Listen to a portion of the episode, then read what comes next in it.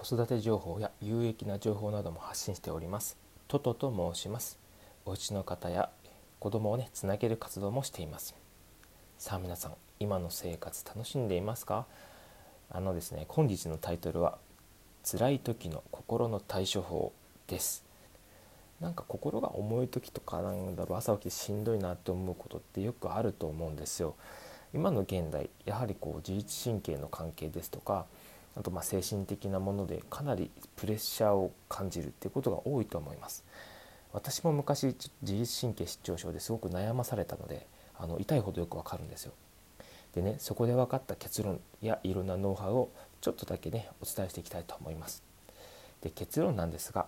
感情は行動でコントロールもう一度言います。感情は行動でコントロールです。イギリスの心理学者のリチャード・ワイズマン博士が科学的に実は裏付けまでしているんです。楽しいから笑うのではなく笑うから楽しいのである。こう名言を残しています、まあ、笑うからね楽しくなる。つまり行動が先だということですよね、うん、でまたねあの私たちの日本人の中にも笑う角に福来たるっていう言葉もありますね。皆さん笑顔が幸せにつながることはなんとなくは分かっています。いや本当にそうなんでしょうかね、うん、それをえー、っとですね今回お話ししていきたいです。でこちらねノートの原稿を URL 概要欄に貼ってありますのでそちらの方ももしねあのしっかりと読まれたい気にされたい方は、えー、ご覧になってください。で具体的な方法は3つです。1つ目が笑顔についての実験方法。えこちらで笑顔についての実験方法で、まどんなことが起きたのかっていうのを説明していきます。で2つ目が小さな子供が幸せそうなわけ、ね、すごい笑顔のね子供たちなんで幸せなのかっていうのを具体的に説明します。で3つ目簡単に笑顔を作る方法これね本当に超簡単です。うん、これもちょっとした実験を含めて、えお話をしていきたいと思います。では1つ目いきますね。いいですか？準備は準備はいいですか？って別に準備いらないですね。聞いてればいいんだから。自分だけでは準備必要なの。でえー、っとですね。アズイフの法則を使った、えー、心理学者リチャード・ワイズマンさん。さっきもねリチャード・ワイズマンさん出てきましたけどえー、っとねそそのその博士がですね、博士というか学者さんがですね、え2万6,000人の実験対象者を対象者をやべえな朝一で口が回ってない。実験対象者を言えない実験対象者をごめんなさいね何度も。いくつかのグループに分けした、え実験がありました。でこれ何を検証したかっていうと、まあ、先ほどもお伝えしたんですが笑顔にするだけで効果はあるのかという検証内容になっております。で2つのグループに分けて検証をしました。A グループが自分が幸せだと考えてみたりあとね幸せな記憶を思い出してみたり。でねあの感謝の気持ちを持ったりもしてみたそうですその場で。うん、でもう一つのグループが毎秒ずつ笑う毎秒ずつ笑うだから多分5秒とか経ったら笑いましょうとか20秒経ったら笑いましょうとか言われるんでしょうねきっとね。でねこちらね実は結果としては毎秒ずつ笑う毎秒数秒ずつか笑うという方法を行ったグループが最も幸福度が高くなったそうです。これは面白いって思います。私すごい実に興味深いなと思いました。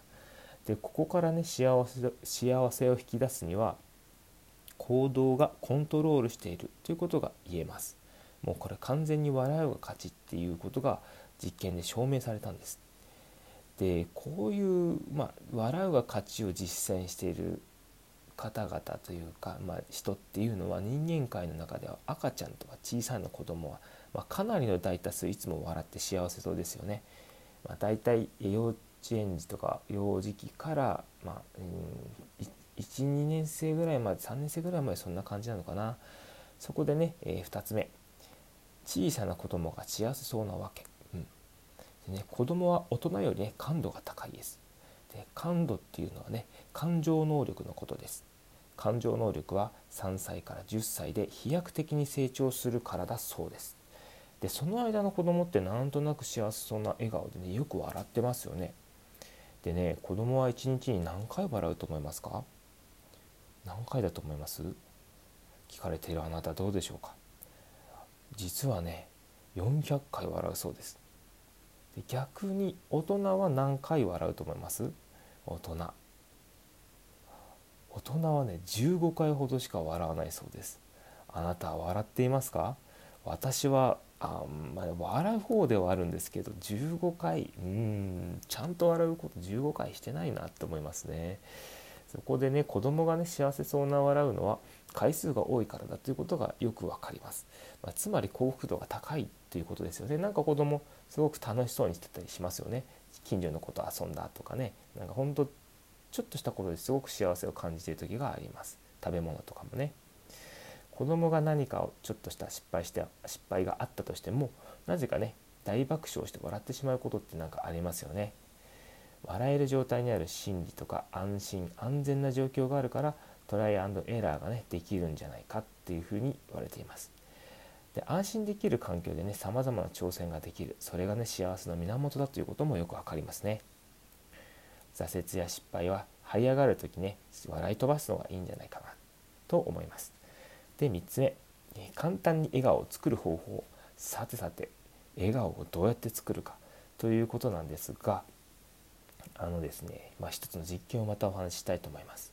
まあ、ペンをね口に横に加えるだけでも、ま笑顔にはなれるんですけれども、まあ、ただ加えるだけではね十分に笑った気になれちゃうんですよ実は。うん、でねあの池谷裕二さんのね「笑顔という魔法」という本があるんですけれどもでさらにね実験の話の、ま、また2つのグループありまして1つが、えペンをね縦にして筒にストローのように加えただけっていうのとあとペンをね横にして歯に噛んで加える、まあ、こうやっていいってやってるってことですよね。で B のグループの方がやっぱ楽しいというふうに思えたっていう研究結果も出ています。研究というかまあ実験結果ですね。まあ、つまりここでもねやっぱりこう笑顔を作ることで心がねコントロールされるとね証明されたんですね。うんであの笑顔を簡単に作る方法はねペンを握ってこういいっていいってこんな口角を上に上げるっていうことです。本当に簡単ですね。これ家でねやっぱりあの一人でいる時間でやったりとかなんかこうぼーっとしてる時でもペン加えてぼーっとしてるだけでもなんか笑ってる感じになるから、うん、これねちょっとあの私も今辛い時何度かやったんですけどちょっとは気が楽になるなっていうふうに思います。うん、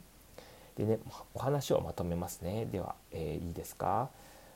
えーとですね、1つ目が笑顔についての実験結果でしたね、えー、実験結果としては毎秒回ずつ笑うという、えー、毎秒数秒ずつね笑うそういうグループの方が幸福度が高かったということが分かりました。で、